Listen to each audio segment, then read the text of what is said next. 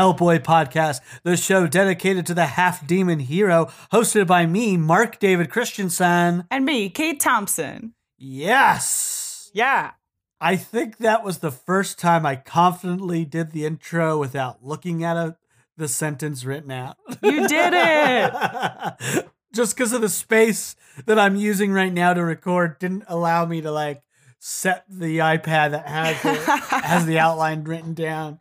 So I just confidently looked at my mouth in the small window of FaceTime that I can see all of you, Kate, and then just, and I just got through it. You did pr- great. You did perfectly.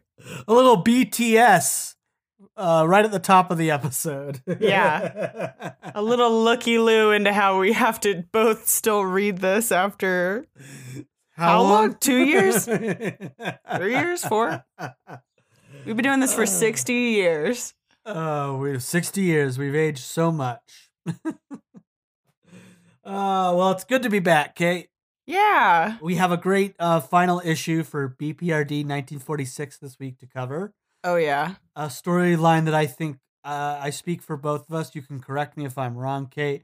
I think it quickly became a favorite of the entire, uh, if not just BPRD, but the entire Mignola verse. Totally. I, this it was so fun to read. I, I it's awesome. It's Yeah. awesome. and I, I and I- it's just yeah everything the from the writing up i like the art i like the coloring who i know i mistaked for stewart and it's not that um what's his name deserves a lot of credit uh Oh, Dysart. that Dysart's the writer paul uh Oh, Paul Acevedo's the artist, Azaceta. and then the um who is the colorist again Uh, Nick Filardi. nick Filardi, mr nick Filardi. i apologize again for thinking that you're dave stewart but i hope you understand That's a compliment. That is a compliment because I think the coloring in this book is fucking phenomenal. It's so good. but we got two segments before we get to the um, issues or issue this week, chapter five. Um, the first one is, of course, one that we can't do with all of you out there. It's oh, oh boy, boy, email. yeah, we harmonized on that one. yeah, hell yeah. We're in sync. We could be far away from each other forever, Kate, but we're always in sync. We're always right in sync, perfectly harmonizing, sounding beautiful. A chorus. Yeah, a chorus. A Hellboy chorus. All right. This email comes once again from uh, I'm gonna, I think I'm declaring him if I haven't already, friend of the podcast. Oh yeah. He's one of them up there. Emails us a lot. He's great communicator. He's not afraid to call us out on stuff, correct us. And he's and he's the originator of Crappers, of course. It's Drew Campbell, is this email's from. Our friend Drew. Yeah, I love his emails. They're always great. This one's titled Tad Stones. Yeah. Um, and once again, he's he's hitting us with emails fresh off of episodes. I love it. He says, "Hey, crappers, I just have to say, what an absolute delight it was listening to Tad Stones talk about his work. He's cool, like- right? He's very cool. Uh, Yeah. Kate is right, and also, I I'm so happy you're saying that because you know you don't always get this immediate feedback from an episode or if they liked it. I, I assume people liked it, like it, but that one especially, I was like, I people should like it. It's you know what I mean? Right. We're the we're the dummies. He's amazing. Yeah. and he, everything he had to offer. Uh, I didn't know if I told you this, Kate, off mic or not, but like when I was editing it down, there was very. I mean, there was very few I cut out. Like I was just like, I want to hear every word of his. Yeah, If I think I uh, probably- pretty much, you know, he was just interesting from beginning to end. He had all these cool insights into not just the hell like not just the Hellboy world, but animation in general. Just really Yeah. cool. Cool guy to talk to. I'm glad you liked it, Drew. Yeah, me too. And he says further in that regards, he says, I knew his name in association with the Hellboy animated films, but I never really dug deeper into what else he had done. I had loved DuckTales as a kid and still do. I'm a big DuckTales fan as well. That was like my one of my It's an awesome show. Anime. Yeah. I had like, even though I only really, I remember the TV show a lot, but I remember specifically I had like a VHS that had two storylines on it. nice. I think I overwatched those. They had this one. Do you remember the storyline from DuckTales where they had the guys that lived under Duckburg that were like these roly poly dudes that could roll? And Oh. they start making earthquakes in Duckburg, and I think it opens up, it makes the ground quake, and I think Scrooge starts losing money and stuff. So they have to go down into that underground world where these roly poly dudes are, and then they have to like fight them in a competition where they roll to like win. I can't remember it all exactly, but it's a great episode. They're featured, and those really cool guys are featured in the video game. Because I gotta say, if you haven't played the NES Ducktales video game, it's one of the first games uh, on NES that I absolutely loved, and it was like I think technically the first game I ever won because I loved it so much I just I had to beat it. And it's a great the con the, the concept and the play is in the world like the design of every level is fucking cool. It's so pretty looking. Do you remember when they were they were technically video games? They were like these portable. I know exactly what you're plastic talking things. about. Yeah, And was they- like the little they- LED, or, or not an LED screen, like a little like your calculator or something. Yeah, it would digital. have like yeah, those things were great. I had like a uh one of those for that was like DuckTales relate. It was like DuckTales somehow related. It was so fun. I love that you're bringing this up because I had one of those that I got for Christmas that I used to play all the time, and it, funny enough, uh, and I, I think I wanted to bring it up when we were interviewing Tad, but I was like, this isn't important. He has far more important stuff. say." He'll be like, "What I- the fuck are you talking about?" My one of those was Duck, uh, Darkwing Duck, and it was him. That's awesome. and he would fight the enemies. He'd like throw bombs at the bad guys in it, and it was just like a repetition move where you had to hit it at the That's right like all they were because it was like so. They're just like rudimentary. Like, God, what the fuck were they called? They were so cool. Yeah, they're like, like- Tacoma. Or I was trying to think of the brand too that made them. But I had definitely ha- know exactly what you're talking about. My Darkwing Duck one, I loved it as a kid. Uh, I remember Somebody's always- like screaming it to us. Like, yeah, they always are screaming at us when they listen to this podcast. uh, but as you look that up, let me continue with uh, Drew's. oh, Tiger. Electronics. Tiger, yes, Yeah. Tiger, yes. You find them that stuff so quick. Uh, yeah, I'm a I have Google machine. But yeah, great. I love Ducktales as well. So he says, and I saw some duck, Darkwing Duck, but it was just a hair past my time. So I think I was the same way. Like I knew Darkwing Duck, but it was it ended up being in that weird pocket where I was into Ducktales. Darkwing Duck came and I liked it, but I wasn't watching it all the time. I was I was always like preoccupied with other stuff. But I'll be honest, Yeah. I never watched cartoons like I did like later on like The Simpsons, uh, and only because I would play with toys probably until I was 14, which is a lot really surprising for people because I didn't play with toys like you know Oh, we played with. T- we were we were old playing with toys, dude. Yeah, I loved it. And I used There's like do, uh in um in the new season of uh uh PEN15, they're like playing with toys and they're like, you know, they're in like eighth grade or whatever. I was like, yeah, this is we would be doing this. yeah, that's what I Making up do. stories and shit, yeah. Yeah, I would. I, my my story playing was it was it was like writing. I might as well have written a movie or a novel because Yeah. I think we've talked about this before.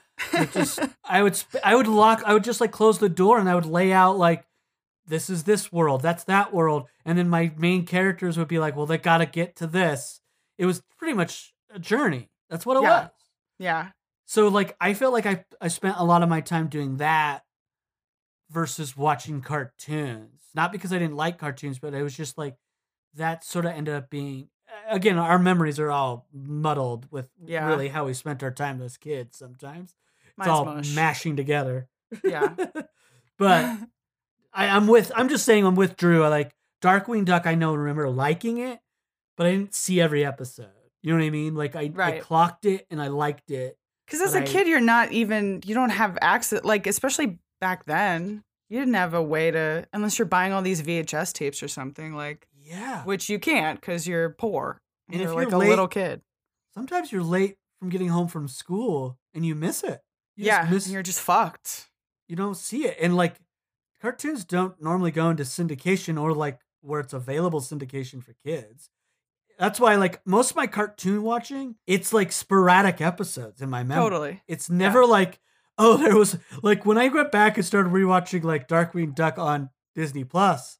I was like, oh, these some of these have like, or even other cartoons like that, even Ducktales. I'd probably go back and be like, oh, this was like a two parter. As a kid, I would have Right. just not Impossible.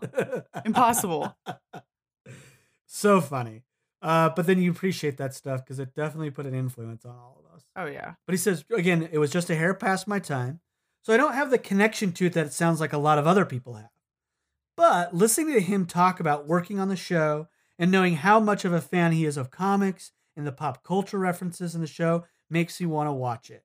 Totally. Yeah, my two revisit episodes before we talk to him, um, I'll just reiterate like it dawned on me very quickly how much what I would later on like love comic books. Um, it was like, oh, these guys were doing it so. The people creating this cartoon were were invested into it into something I would later on become fully invested, which is very interesting and to come back into your life like that Yeah. or be surprising that it was there all along in a bit, in a weird way. I was talking to my mom. Uh, this is another tangent. Um, I'm back home visiting my mom, and I was driving around, and I tried to like, I tried to tell her about going, to, like, remind her of taking me to the like the mall and how I would go into a comic book store. She sort of remembered some of it, but Yeah. I I literally told her about the, uh, the time that we talked about when I took when she I like had her buy me Spawn number one. she didn't really remember it very well, but I was like, oh, I will remember it forever. And I sort it of was just more thanked- impactful on you than your mom Yeah. was like, whatever, I just bought you something. Yeah, but I thanked her. I was like, I was like, that's like a major part of my life. It's Yeah. like you allowing me to go into a comic book store and bought me one thing. Like, uh, I'm still, they're still a big part of my life. Totally. So that's a tangent. Uh, but then he, uh, Drew says, similarly, I love Disney's Atlantis The Lost Empire. But like the other straight to video Disney animated sequels, I never had much interest in the Atlantis sequel. I'm 100% the same way. Loved the movie. yeah. I saw maybe the the straight to video Return of Jafar and parts of I the- definitely watched Return of Jafar and, And was into uh, Aladdin was the shit. Yeah, I loved Aladdin, but Return of the Jafar, they just fell short. Unfortunately, sorry, Tad. I loved it. I know you worked on them. Because Jafar was such a cool character. I He's liked Jafar villain. as a character, yeah. um, and then they brought his Aladdin's dad into the other one with the Prince of Thieves. That's all that. right. That's right. Uh, so I, w- I'm- I understand Drew.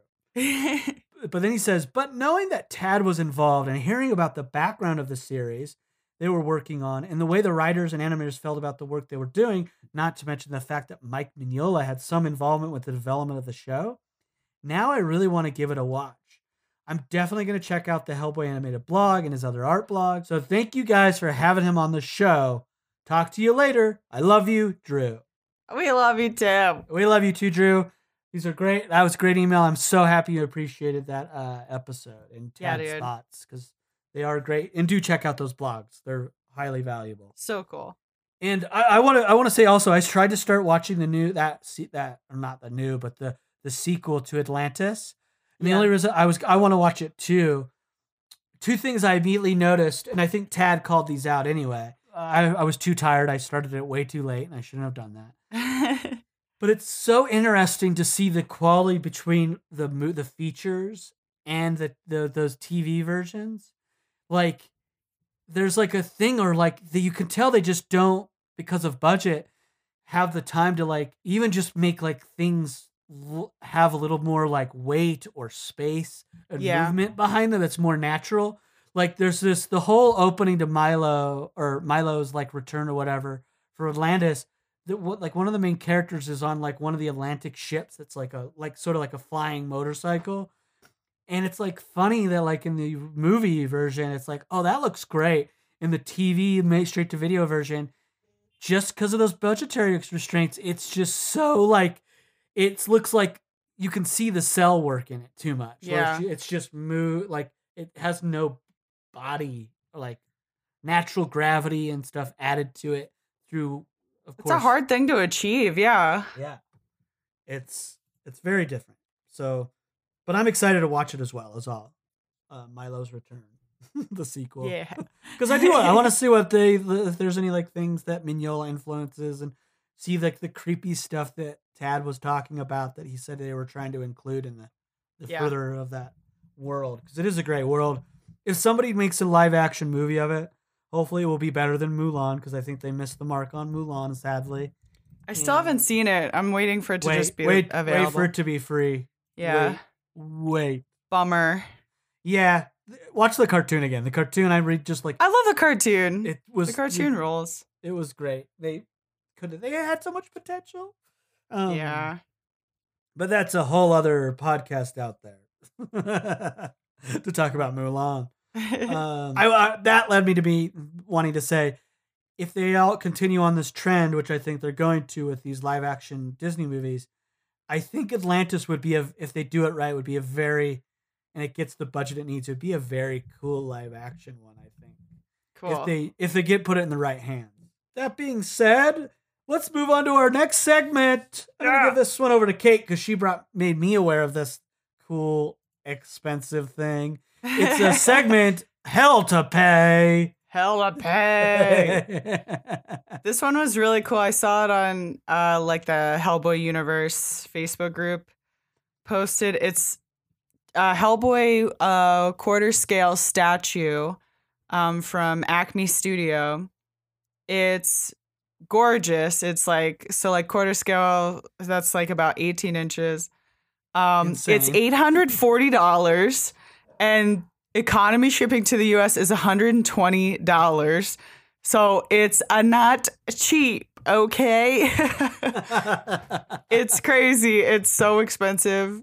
Shipping to the UK is $280, you know? It's like cuz it's I guess um, I assume it's huge and heavy and delicate and they probably have to pack it like crazy. But it's beautiful looking. There's tons of like options it looks like. Like there's like a Hellboy arm holding the gun, also a Hellboy uh like an alternate arm holding Excalibur. There's the of course like the horn Mhm. options where you can have like them sawed off or you can have the full like cool Hellboy horns. It's just really beautifully sculpted. It looks like super comic book accurate while still being like like having beautiful textures and like realistic looking textures has this great like airbrush quality to the to the paint job like it's fucking it looks great but dude i don't have you know almost a thousand bucks to be putting on this thing right now yeah Hey, Acme Studio, XM Studio, just send us one. We'll we'll take care of it for you. Yeah, well, yeah. Uh, it's gorgeous. Like it looks fucking cool, man. Like it looks really cool. Even the base looks nice. Like it's not like sometimes like actually like sculpts like that will sometimes have awkward bases, you know what I mean? Like where it's like a weird positioning to like make sure it's sturdy but also looks like but this like the pose looks very natural and it, it the base itself is still interesting to look at. Uh, I it's like agree. a toppled over statue with like cool like chains and skulls and the rubble and everything. It's just overall every part of it is so interesting to look at. yeah, what I love about it. yeah, I know the sigh of where no way am I going to be able. I'm looking on it on on uh, uh Spec Fiction's shop or excuse me, specfictionshop.com is where I'm checking it out. Speculative fiction collectibles. Yeah, they've really captured bringing Mignola uh, his style into a 3D. I think they've captured that so perfectly in a 3D ability, which It's is a hard thing to do. Yeah. And they I think they nailed it. And I love that this is straight up an homage. I mean, I don't know if homage is the right word, but they're what they're done is they've recreated essentially not the original cover, because the original cover of Seed of Destruction is old Mignola, his his Yeah. style. But it's like they took the when they did the re-release, the 20th anniversary of Hellboy, they did the he redid the cover for Seed of Destruction, but in his current his evolved style, and it feels like in that that whole base is directly from that, which I think they capture wonderfully. But it's so cool that they took that recreation of Seed of Destruction and just brought it to life. Yeah. Yeah, if it was if it was affordable, if I was rich by doing this podcast, then I would have already bought us two of them. Yeah. I wonder if they'd give you a deal on shipping if you buy two at a time. I would hope. I mean, that being said, I have to say this. I have to. I'm going to apologize on mic to Professor Pitaway. I sent him an email uh, saying I am sorry because he won the giveaway that we did uh, for Black Lives Matter um, donations. He won, and part of that was that I ordered the winner a giant robot Hellboy figure from Mantic Games to go with the game, the board game. Yeah. Well, uh, in the course of ordering that and the pande- in the middle of a pandemic slash quarantine, I moved and mail is fucked. The United States Post Office is currently getting fucked over and it's, you know, it's backlogged. We've had mail issues where mail to our old place is being sent back and people are being told that our address, our old address, doesn't exist. Oh shit. So I apologize on mic to Professor Pitaway that uh, I hope I hope that these because I have my own that I bought for myself along with the giveaway. I hope they show up eventually to my new house and I can get it shipped off to him directly. I apologize because it's I, I want that I want that thing that gift the thing you won in your hands. Yeah. totally. uh so hopefully Sorry about man. That's that about that. That sucks. man, the state of the country is in troubles along Yeah, with the United shit States going on. Postal Service, so I apologize. But that being said, we'll never own this. We'll never own this giant statue of Hellboy. I'm gonna give a sigh now of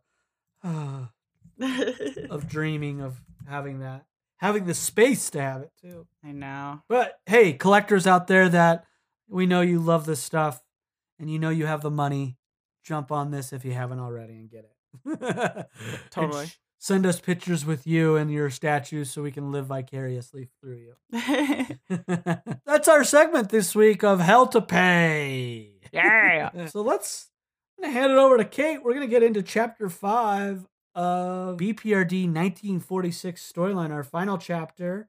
Um, could you give us some credits and a recap of where we left off, Kate? Totally. Yeah. So we uh, kind of, as we mentioned earlier, uh, written by Joshua Dysart and Mike Mignola, illustrated by Paul Azaceta, colored by Nick Filardi, lettered by Clem Robins, edited by Scott Allie, boo, and published. This one will have been published in May 2008. We left off with basically like, okay, so we left off with Professor Broom. It's like, I- I'm just like, trying to encapsulate this all the crazy shit that was happening at the end. So Yeah. Professor Broom, along with both Russian and American soldiers, as well as Varvara, his little girl with a demon inside, uh, Russian, like his Russian Counterpart. counterpart. Yeah, that's Yeah. right. have discovered the whereabouts of the remaining vampire soldier kind of creatures that had been created for a potential vampire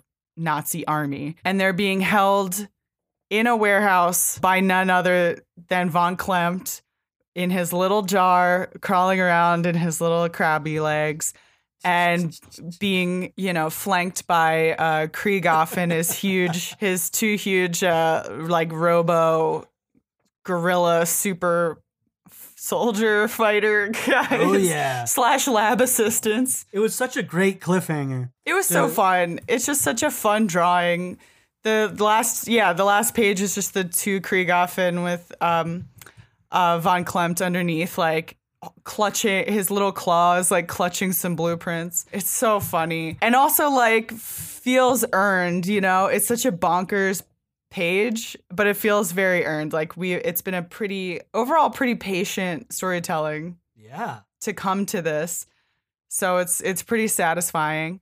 Um part 5 opens with oh yeah, let's look at this cover too. Oh yes, the cover. Yeah, yeah. So I had to like Google it because the like compiled version that I'm looking at doesn't really have like the color version. But yeah, this it's pretty simple. It's like this super stark hor- um like diagonal composition where you have this huge wingspan of one of these giant vampire bat creature looking things. Great like sickly looking ribs like you can almost feel the torso of this thing inflating and deflating as it's like gasping for air. It's got these knobby, these great knobby knees and freaky Mignola tusks and you know, it's just fucking cool looking. It's really great. Yeah, and it's it's interesting that on this final chapter, he he's given us probably Mignola his most simple cover. I, I, I like yeah, it's there's not object. a lot going on. It's just the one figure. It's not like he doesn't have even like a pant, like a bar of a color behind it, or like um,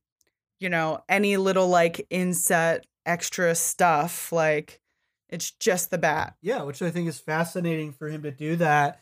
And maybe it's smart because it's just like it gives you like as a reader, it gives you a lot to be like, what is this? Why is there not it yeah, I think it's good timing on Mignola to do that on this final like the closing chapter. Because I think every like I think I've already spoken about this to some extent. Like it feels like all these other covers are such like built on the almost on the cliffhangers before. Yeah. Minus of course the first issue. But that also got me excited and sort of led right into the first pages of the storyline. But this one seems to be like it's living on like expectation. You know what I mean? And I think that's perfectly done for a closing chapter is to not grow, not like, because I think you could have gotten a cover where it would have been like Von Klempt and the fucking gorillas. But it's fun that he decided to step back and be like, let me give you something that's a little more mysterious. I think that built. the I think the idea of it too is so horrific. Like the idea of these things getting loose and it being nothing but blackness behind it, I think is very much like signifying that it would be the end of the world. It, they would destroy the world if they were these hundred would be unleashed. We've seen in the earlier issues how quickly they transform. Like that soldier in the barn Mhm. almost immediately beca- started t- uh, turning. And also just the way that the bat is positioned not only do you get to see this like you don't see like the full to the tips of the wings but you see the full arm span with the wings like extending past the uh, border of the cover. But you do see the numbers stamped or tattooed on the forearm Yes. which of course like people who went to concentration camps had these tattoos too so it's like signifying that this is a tortured person like the this is like a somebody who was brought to that asylum and tortured and Yeah. experimented on so this is another like victim of these horrible fucking nazi scientists and doctors and yeah just uh it's a fucking grim picture it's grim You are right. When Mignola's on, he makes the right choices every time. Yeah. Pretty great. but yeah, let's get into it. I mean, we jump right into the action now. All right? Yeah, it's we're in the thick of it. Um, the first panel is literally like a Russian soldier and then the American captain, uh, just blasting uh, assault rifles and shotguns at the at both of the Kriegaffen. One in the background has picked up a Russian soldier. Like he looks like a doll. Like he just whipped has him like whipped up into the air. His hat's flying off Ah, um Von Klempt scuttling away and, and like uh Broom's like stop him so he's after him and Professor Broom follows him and finds this huge high walled kind of chamber. We don't really know what it is yet but this big hollow area of wherever the hell we are yeah. that is like this sort of tubular area where there are many you know there's like a hundred of these guys in tubes being kept alive of the vampires. And von Klempt scuttling up the wall. Broom follows. He like gives chase. He's climbing up the tubes and stuff like that he emerges through a porthole and has like one of those uh like exclamation point question mark expressions of that you see in comic books of like what the fuck?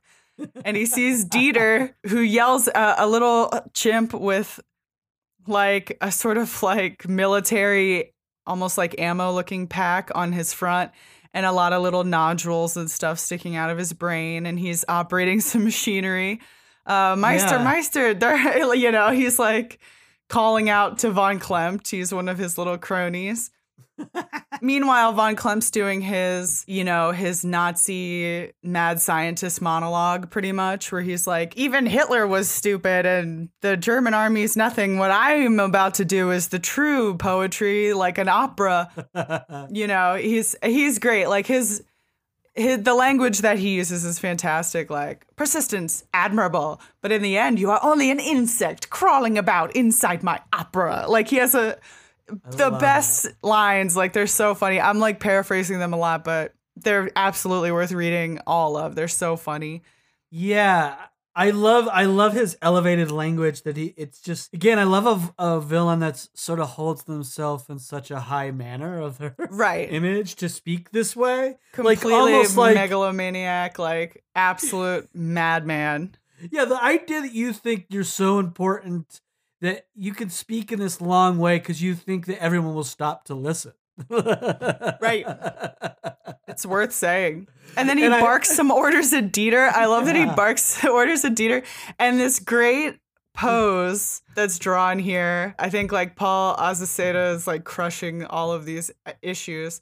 He's got this nice little dainty pose of Dieter touching a button.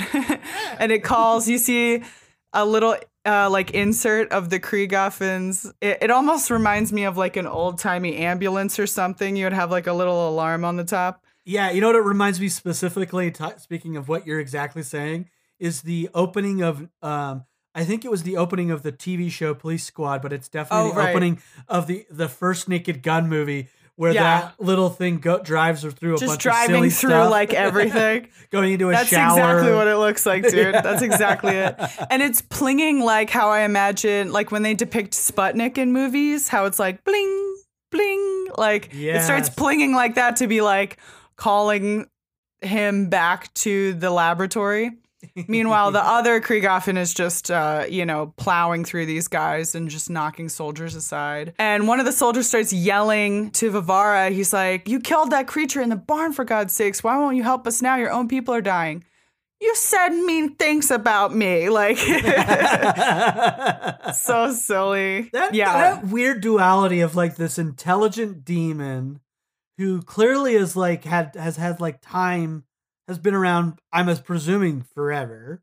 Yeah. But then it's funny that like, and I don't know if this is ever addressed in pop culture when it comes to possessions, but it's funny that like this demon possessed a, a, a child's body, but then also has taken on some of the attributes yeah, like that. Like some of the like characteristics of a child, like how just being like, "You didn't you were not nice." Yeah, and I wonder if that is like a like, demon would care, or yeah. or if a demon cared, wouldn't he just like smash the guy or something like right. that? So I'm wondering if that's a fun thing that they are they're doing here, or if we've seen that ever in other possession stories. If like people, the demon itself is also influenced by the the host body you know what I mean? Yeah. Or if it's like the demon having fun right. playing that part where it's That's like true. like I'm just gonna watch you get beat up because it's fun to me. Because even I'm when a child right now, yeah, I'm playing a kid, and yeah, even when because that soldier who's complaining is like, "Help us out," gets fucking smashed by a giant metal fist of one of these gorillas, and you, you hear a thwap and a crack, and then it screams with like spittle flying out into her face. And she just says, How wonderfully dramatic. Like, it's just like, you're just enjoying this whole ride. And the action is so clear and interesting. Like, right after that, he gets blasted in the back by a Russian with a fucking flamethrower. I was about to say a blowtorch, which is tiny. Uh, a big blowtorch that shoots fire like a gun. Who then he immediately gets picked up, slammed down on the ground. His fucking fuel tank explodes, and people are like, "Ah!" The American captain's like, "I'm going after the the, the professor. Distract that thing as long as you can." To which the soldier's like, "Distract it? Like, what the fuck are you talking about?" Yeah and he almost that soldier immediately gets like almost plummeted, uh, crushed again. Yeah, like he yeah, barely like gets out of the way. yeah, it's so funny. So, but this uh is this the soldier that? Oh yeah, so it's the soldier this, that helped take notes, right? Yeah, so he's like he's recalling the conversation from earlier in the Russian base where they were talking about, oh, if the if these things if these vampires thaw out in their tanks, they die. So he's like, you know what?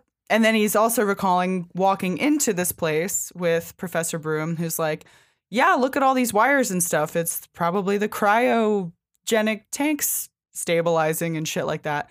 So he's like, okay, I'm gonna lead this monkey, this uh, gorilla into. I know gorillas aren't monkeys.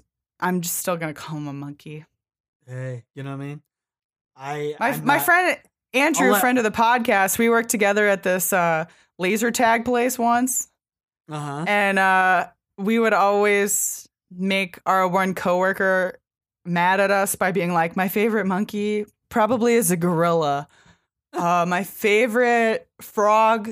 Probably a toad. Like we would just like do shit that was dumb on purpose. You Why, know, was this whatever. like a future zoologist who's just v- He was just yeah. He like is he's like the kind of guy who like had to correct you for everything. He you know he'd be like, actually, it's like this, and we just knew he was gonna. It was just gonna tick him off, you know, like. yeah, totally. So we were just annoying jerks to him. Well, I can't wait for the emails to flood in about this. Yeah. They're like, uh, you're, uh, excuse me, he's not a monkey. Which, you know, anything else correct me about? I fucking know a gorilla's not a monkey. Just chill out. So anyway, he's leading this monkey down a hallway, and then the the other Kriegaffen has found uh, is like back in this laboratory area. Max Trevor Broom into the wall, holds him there.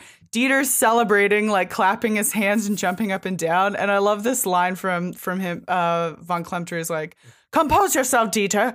Keep to your station. Uh, you know, and he's like, it's such a fun dynamic to have really, really smart guy, really, really stupid minion. yeah. It's just a great, it's a classic comedy duo here. yeah. And Dieter is just "Ooh, ooh, ooh, ooh." he's so Right. excited to see Dieter's like happy and like jumping about. It's very uh so so cute. Von Klempt basically is going on and on about like, oh, you know, G- Hitler and Germany are a joke. What I'm gonna do is so cool. Like I was so smart. I saved all these vampires from getting uh, thawed out and ruined.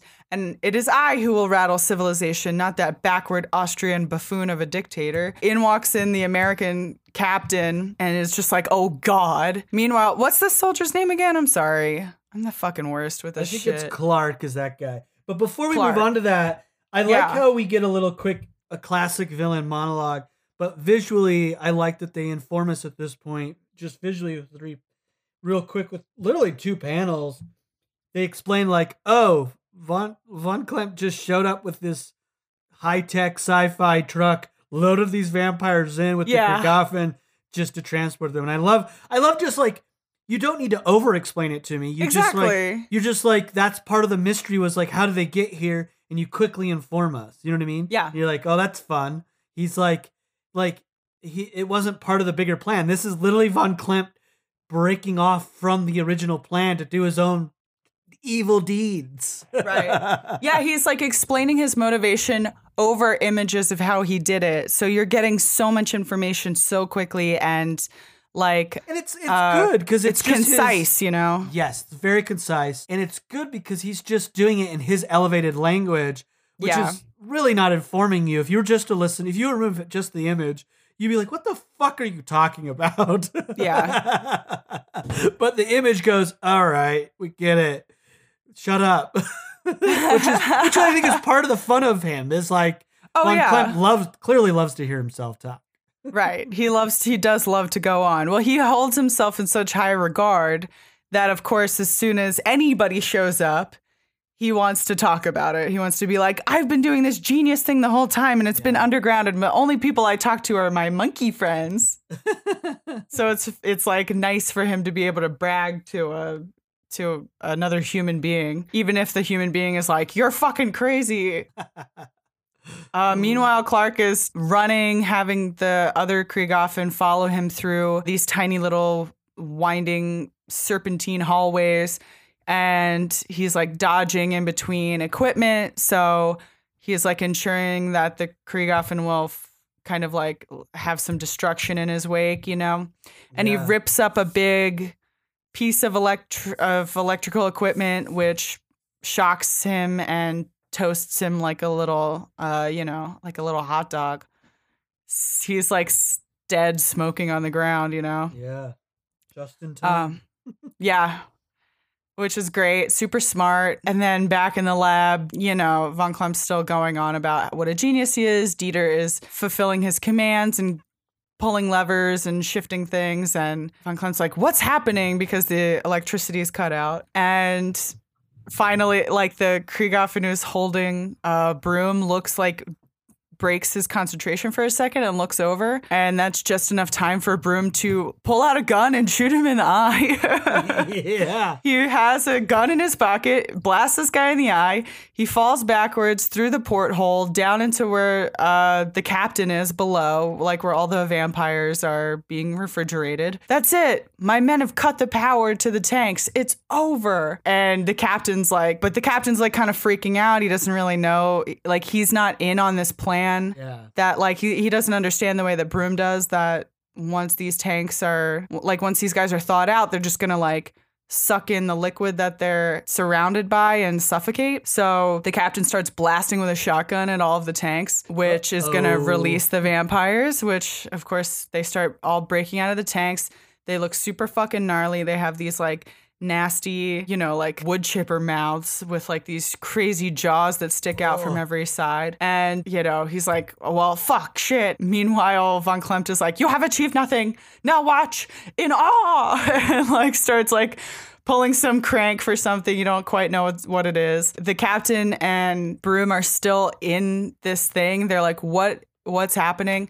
We see from the outside that Varvara and one of her soldiers is watching as a rocket starts taking off. Right by the, I guess, the, they're literally where the, I don't know what that's called. Or Exhaust or whatever. I don't know what. Yeah. comes- yeah, it comes off of immediately all the power of the rockets. It's, It's a cool couple of panels here too, where it's like one of the soldiers runs up trying to like, presumably trying to save Varvara, yeah. um, but she just stays watching the the takeoff because obviously she's not gonna. She's like a demon. She's not gonna get hurt by this. But the soldier is completely fucking eviscerated, like Yeah. totally destroyed by the the heat from the engines of this rocket. Woo. The rocket shooting up into the air with the voiceover of Von Klempt delivering vampire storm to the heart of the real adversity, uh, uh, uh, adversary, America. it's so awesome. Captain's yelling, "Rocket! We're on board a rocket!" Uh, vampires are crawling up the wall. People on the ground are getting totally fucking destroyed. So yeah, Von Klempt's like, you know what? A couple of these vampires are gonna survive are, are going to survive when they land in America. It's going to be so fucking awesome. The captain's like, okay, here, Broom, you take a parachute. Humanity needs you more than needs me. And he shoves him out the rocket. We don't have time. So now Broom is falling to Earth. He's like, you know, miles above the planet right now, falling, Wow. holding in his arms the parachute. It's like not even strapped to him. The captain's doing this cool thing where he's blasting with a gun uh, in his right hand and slashing with his left hand with a huge knife. Vampires and Kriegaffen are flying out of the fucking hole and then fly into like a like a almost like a jet engine. Yeah, I guess they fall right grinds them into- up. yeah, grinds them up like fucking sausage and makes the whole rocket ship explode. Broom opens the chute like just in time. And then it cuts to three days later where Broom is in a French hospital. A nurse is like, Hey, your daughter's here to see you. And of course, it's Varvara who's like, Thank you. Daddy is such a nice man. And, like, you and know, holding her burned up doll. right. Yeah. it's so good. Yeah. It shows you like anything else that was anywhere close to this rocket was completely burned to a crisp. But I'm totally fine because I'm a hell thing. yeah, she's like, took a few days before I, uh, to find you, but I knew you were alive. I could feel it, you know. And Broom is like, understandably, like beside himself. He's like, so many fucking people died. It was horrible to see. You know, it's fucking terrible. And then so we kind of have Varvara like wrapping everything up. Dr. Herman von Klempt was a specialist in bioengineering, worked for Himmler, you know, basically like lets you know von Klempt was a Nazi mad scientist. And Yeah. so he started working on this. Seems head in a jar is a very dangerous man. So the question is Did you kill him, Professor? Yes. Well, he was in the rocket when it exploded. And you see like Vivara like kind of looking at him sideways, like, you know, that doesn't mean he necessarily died. Broom is still asking her, like, hey, did you hear anything about Project Yeah. Ragnarok? She's like, yeah, I did. And I know it's related to Hellboy. So she tells him about oh, it was one of our good Russian boys, um, Rasputin, helped to like open this portal. You must ask yourself why. What does Rasputin want with your boy? I know what you're thinking, but the child's not dangerous. No. And then we get a, a really cute cut of Hellboy In his Noodles. like swirling up some spaghetti on a fork and he's like got his little tongue out. He's so adorable. Varvara is kind of implying like this could potentially be really dangerous. Or perhaps there's something else there. I see a spark of uh, something in him, something good, is what Broom says. And Varvara says, or perhaps it is a spark which will burn your house down. You are my favorite human being, Professor. Did you know? Lucky me. we will meet again of this, I promise. So I'm sure we're going to see Varvara later at some point. Yeah. And then she like literally skips away. She's like skipping out of the room. Yeah, with a Um, backpack and a burnt old doll. Yeah. and that's the end of it. It's just uh like Broom reviewing Project Ragnarok and looking at this like file that she gave him about Rasputin and stuff. And that's the end. It's so cool. it's such a a good cup like what a good few issues. I 100% issues. agree. 100% agree. And I I love how they handled a lot of like the connection stuff Mhm. to what we've already read. They do it with such simplicity and where they're not doing that thing where they're winking at us. They're like this is just we're just like rolling in into it. Particularly like this little debrief that they have, right? That like Yeah. room, which I find is fun for us because they're not winking. Like I love that he's like, "Did you kill him, Professor?" Talking about von von Klempt. He's like, "Yeah, it's a given. He's in the rocket and exploded." That la- that third panel where Varvara just gives him a look is just because cueing- it's like it's like Varvara's like I was, you know, like she's I survived. I'm the devil, but I Yeah. And survived. You know, also, like he's a mad scientist. right. You got to confirm a death, or you Yeah. can't assume. Which is funny because we do know it's like he's gonna come back, and he came back and conquer. I'm sure the people who saw him lose his body thought he was dead too, but Yeah. then we saw him clicking around in a jar. Like this guy's probably a little more resilient than yeah. your average bear. And then I think it's it's interesting that we're finding out this is the first time Broom has known about is finding out about Rasputin, which is really sort of sad to a degree because he will Rasputin will be Broom's he'll he'll be the man behind his death. yeah, He'll literally drive him mad in a sense. And when he discovers that he's in that tomb with the Sadu-Hem before in Yeah. the beginning is and it's like but again again I like they're not winking at us or it's just like this is a debrief and this and we're all we get from Broom is just like a confusion of like Rasputin like what I the- think they know that they don't need to. It's I like agree. if you're if you're this far into the BPRD universe, this probably isn't like your first rodeo with the series. You probably know at least this much of it. So yeah, they don't have to. su- It's not like like the story that they're referencing is like day one Hellboy fandom, so they don't have to super explain it. And this story in itself is deep cut kind of shit. So if you've gone this far, then you're probably pretty deep into it and know the rest of this lore. So I think that they they go with that assumption and they're like, oh, they like seeing one little file for for a couple like for maybe like a frame or two is enough to to wrap this all up for a reader who's gone this far with us. Yeah, and I'm. Uh, uh, it makes me curious about what else we'll read in these backstories of BPRD because there's at least like I think the next two is like 47 and 48 for Mhm. these, and then any other stuff because it's interesting to think that maybe Broom. I'm curious what Broom would do with the information that Ras, because like Varvara says here, he's like, oh, I'm curious like what he Rasputin wants with Hellboy and I'm curious if if Broom did anything, does anything, or just sits on it, and then that makes me curious if that is something that if if our character Hellboy at any point would have been like privy to, because what I'm led to believe is that Hellboy isn't told, or because he when he meets Rasputin, he's like, "Who the fuck are you?" Mm-hmm. And what are you talking about? But if Broom sat on this, to a degree, Broom is at fault a little bit. of like, Yeah, he about- like I guess about he wanted Hellboy's to tra- protect Hellboy, for sure. but it like it never. It's not really like it's like a temporary shield to just not give somebody information about like you know life potentially life-changing information about their past Yeah. it's like you're not are you really helping them or you're just keeping them in the dark and leaving them totally unprepared for when this comes to a head hmm And I, I think that's I think that's an interesting thing, and I hope that maybe we'll explore it a little bit at least. Or I'm fine if they leave it there for us to be like as readers digest like on our own, because it is interesting to think that like a little bit of like the trajectory of Hellboy having being sort of, I guess, uh hit from the side with all this Destiny stuff is a little bit on Broom's shoulders if he's just like, well, for good intentions, I'm not going to give you this, but then in the end that complicates shit for Hellboy. But again, I like that about I like that about for the character of Broom of like you're good in like a good intention gone wrong is always a fun little thing to play with. Yeah Smart. It's smart again storytelling. I think. yeah this- it's like even good characters with good motivations can make mistakes that lead Yeah. to you know that lead to drama later on yeah, unavoidable drama, of course, for Hellboy.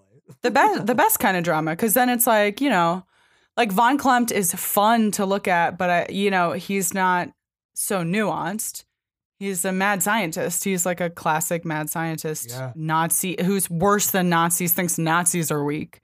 You know what i mean? Like yeah, that's he's pretty uh, well on the side of being bad. But like broom can be a good guy and still make bad decisions that end up hurting the ones that he was trying to protect and that's 100%. interesting and happens is probably more relatable hundred percent more relatable. i hope I, yeah, you'd hope. I agree. if anybody's Um, reading it and is like i hope that head in a jar gets away with this vampire bomb yeah. Okay. Uh, speaking of that vampire bomb, um, in the afterword, very cool. It mainly just talks about Joshua Dysart talking about being late to a meeting with Mike to about this project and him being yeah really nervous because he's running late to a place in Santa Monica, California that he suggested, like a pub, um, which is very funny. But they just talk briefly about how their collaboration sort of just came from like them talking about ideas, like oh, Mignola pitching like oh, I I I have this idea for a little girl being possessed. And that's and then him going, well, I have this character I was played around with that was like a little girl with supernatural powers who wore like a white frilly dress and had blonde hair and it's like cool that like oh these two creators sort of had stuff stewing and when they sat down to talk about the story things just came together and i like that. I think that's That's cool. there's other things in here that are fun and delightful but one of them was really cool is talking about this idea coming from like the us actually having the idea for bat bombs yeah i'm reading this now literally rockets full of diseased bats that they were gonna send that's So- so, fucked up That's one aspect, the diseased bats. I looked it up and I was reading on Wikipedia, and you know, I didn't read a novel or a nonfiction Yeah. book about this, but in addition to this, what they were attempting to do in the with the US was the plan was to send a so they would have a rocket, of course, full of bats that are like sort like of living bats that they hoped bats. would fly around and start biting stuff. even more insane than that. Wow. it would land, open up, the bats would then like fly out, find places to nest. The bats themselves were rigged with napalm so that they Jesus could detonate Christ. and they would just blow up. it didn't end up working because there were too so many dumb. complications. You can read about it on it's insane. That's amazing. I was just like, this is Imagine people being like, all right, let's try it. yeah, and doing tests with it. Oh my God. So yeah, the afterword is really delightful and uh, to read about this collaboration, which I think is a highly this entire team was a highly successful collaboration. I love it.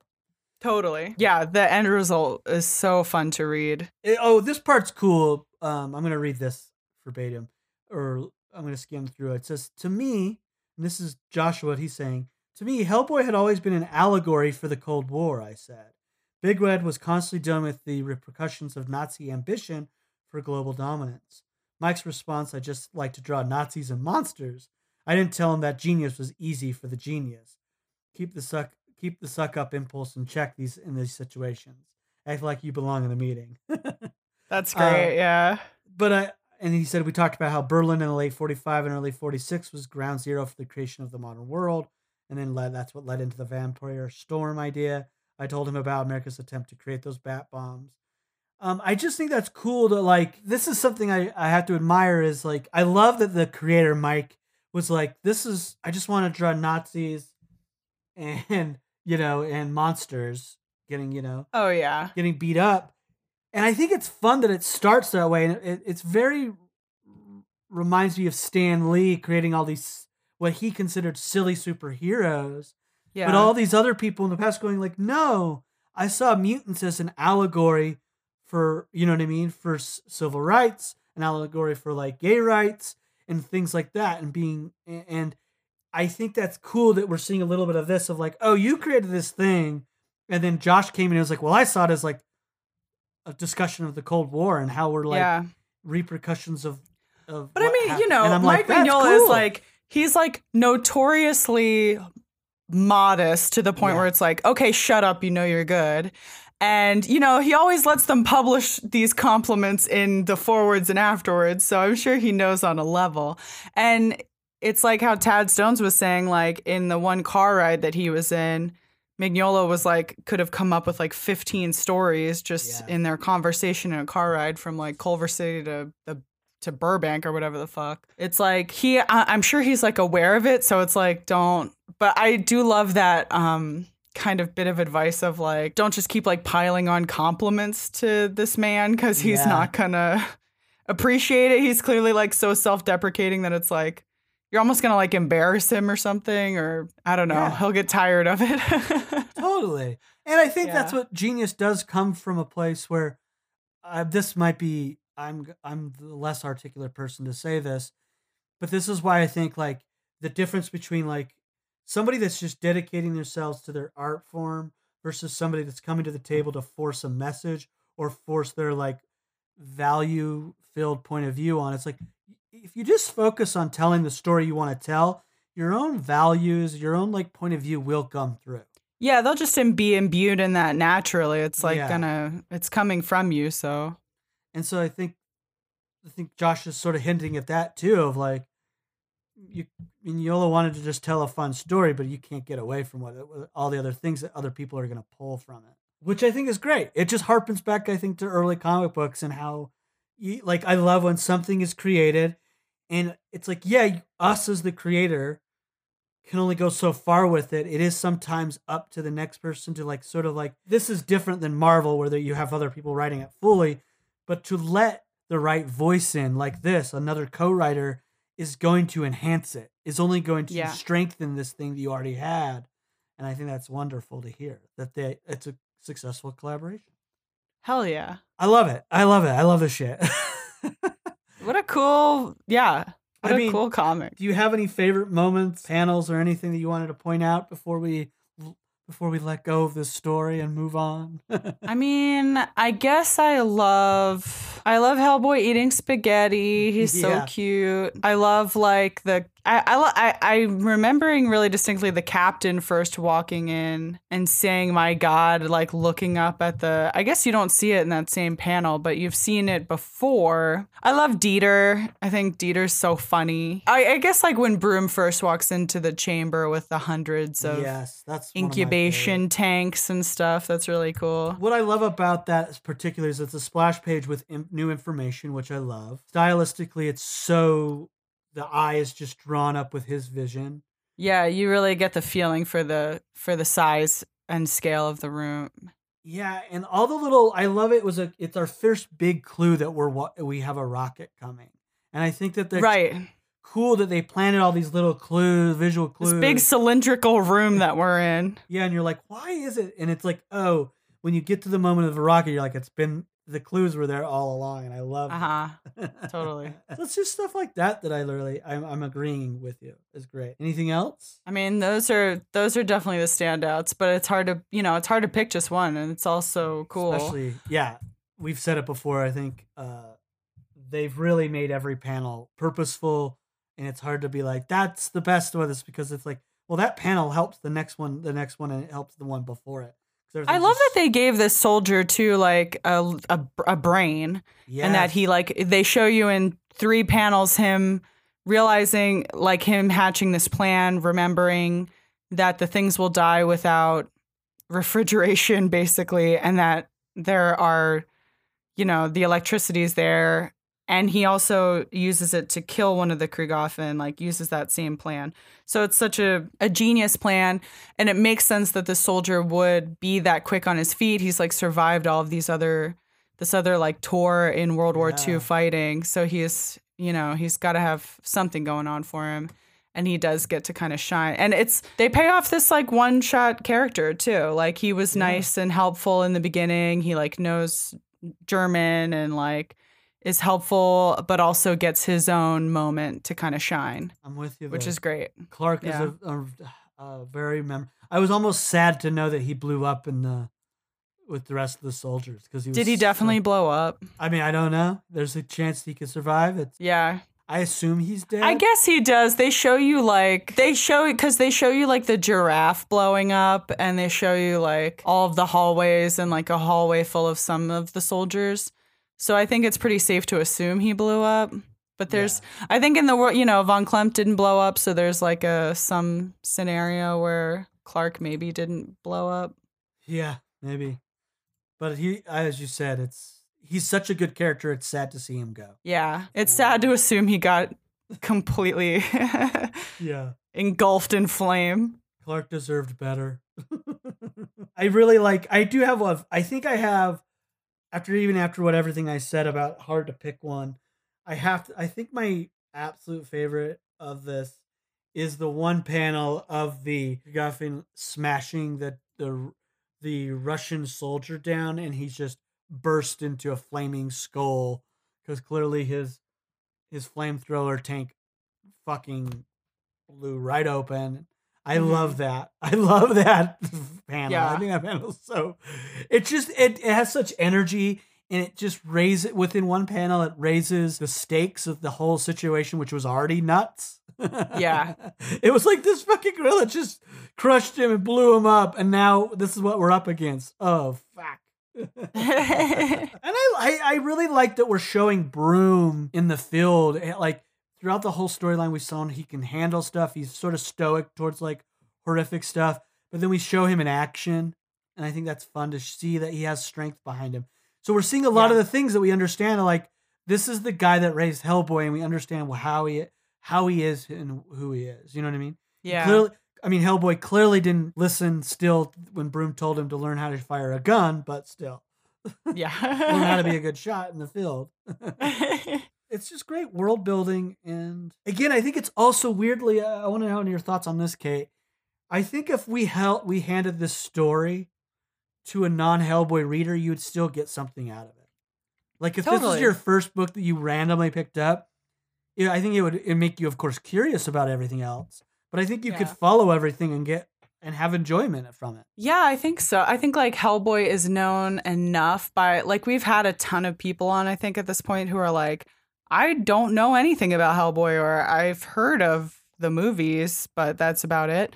Like I think like you sort of know that he's a big red superhero guy and that's all you really need to know going into this. Yeah, I think you could pretty much just pick it up and enjoy it. I think my final thoughts are I'm so happy that a back like a prequel sort of base story or a story that takes place in the past is done so well. And again, it, it's one of the it's one of my favorites thus far in the entire reading. I have to agree. I mean, hopefully one day I'll never have to rank all of these, but this would be in high, high ranking. You say it with a big sigh like you know you're going to. You're like, "Ah." Yeah, I'll have Hector Navarro on, and he'll force us to rank them. oh my god.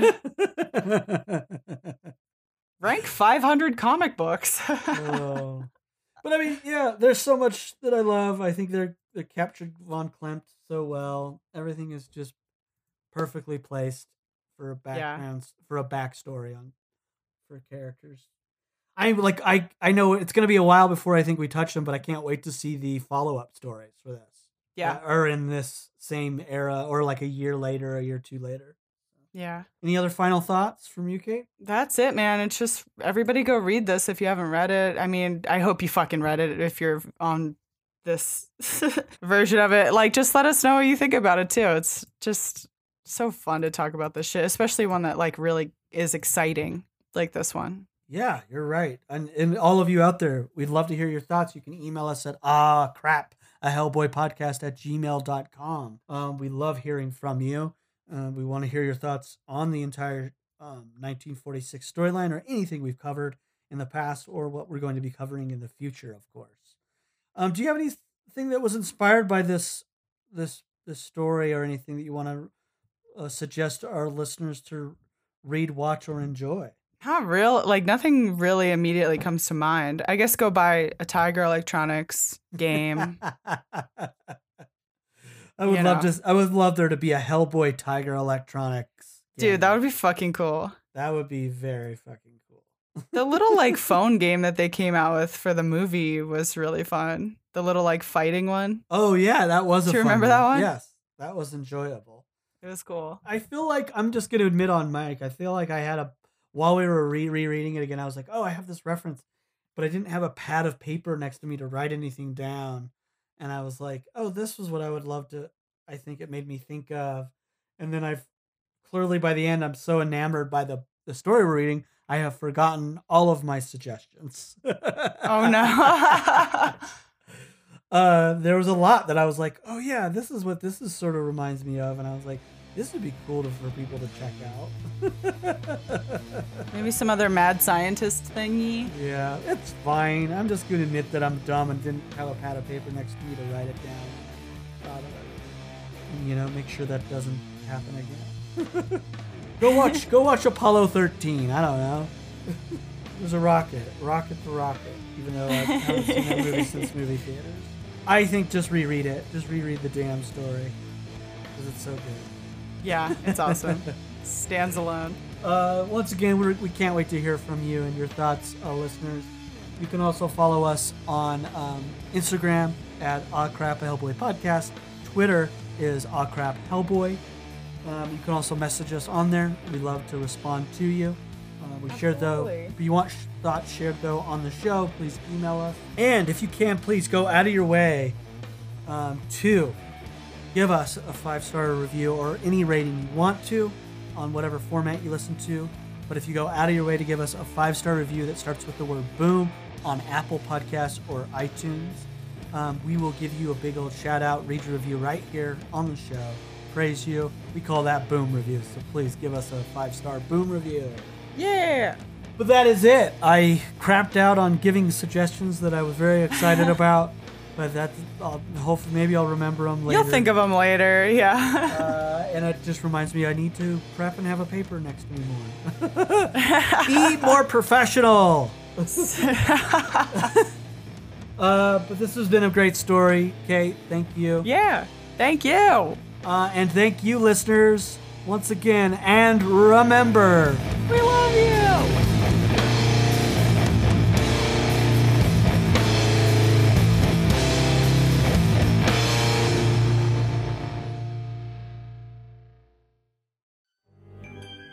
Hi, this is Adam Peacock from My Neighbors Are Dead. For the full month of October, My Neighbors Are Dead is going all in on the Friday the 13th series. And the best part is, we're upping our episodes to twice per week as we talk to all kinds of crazy characters from the world of Camp Crystal Lake, played by tons of amazing guests. Two episodes per week, all month long. Join us for My Neighbors Are Dead on Apple Podcasts or wherever you get your podcasts.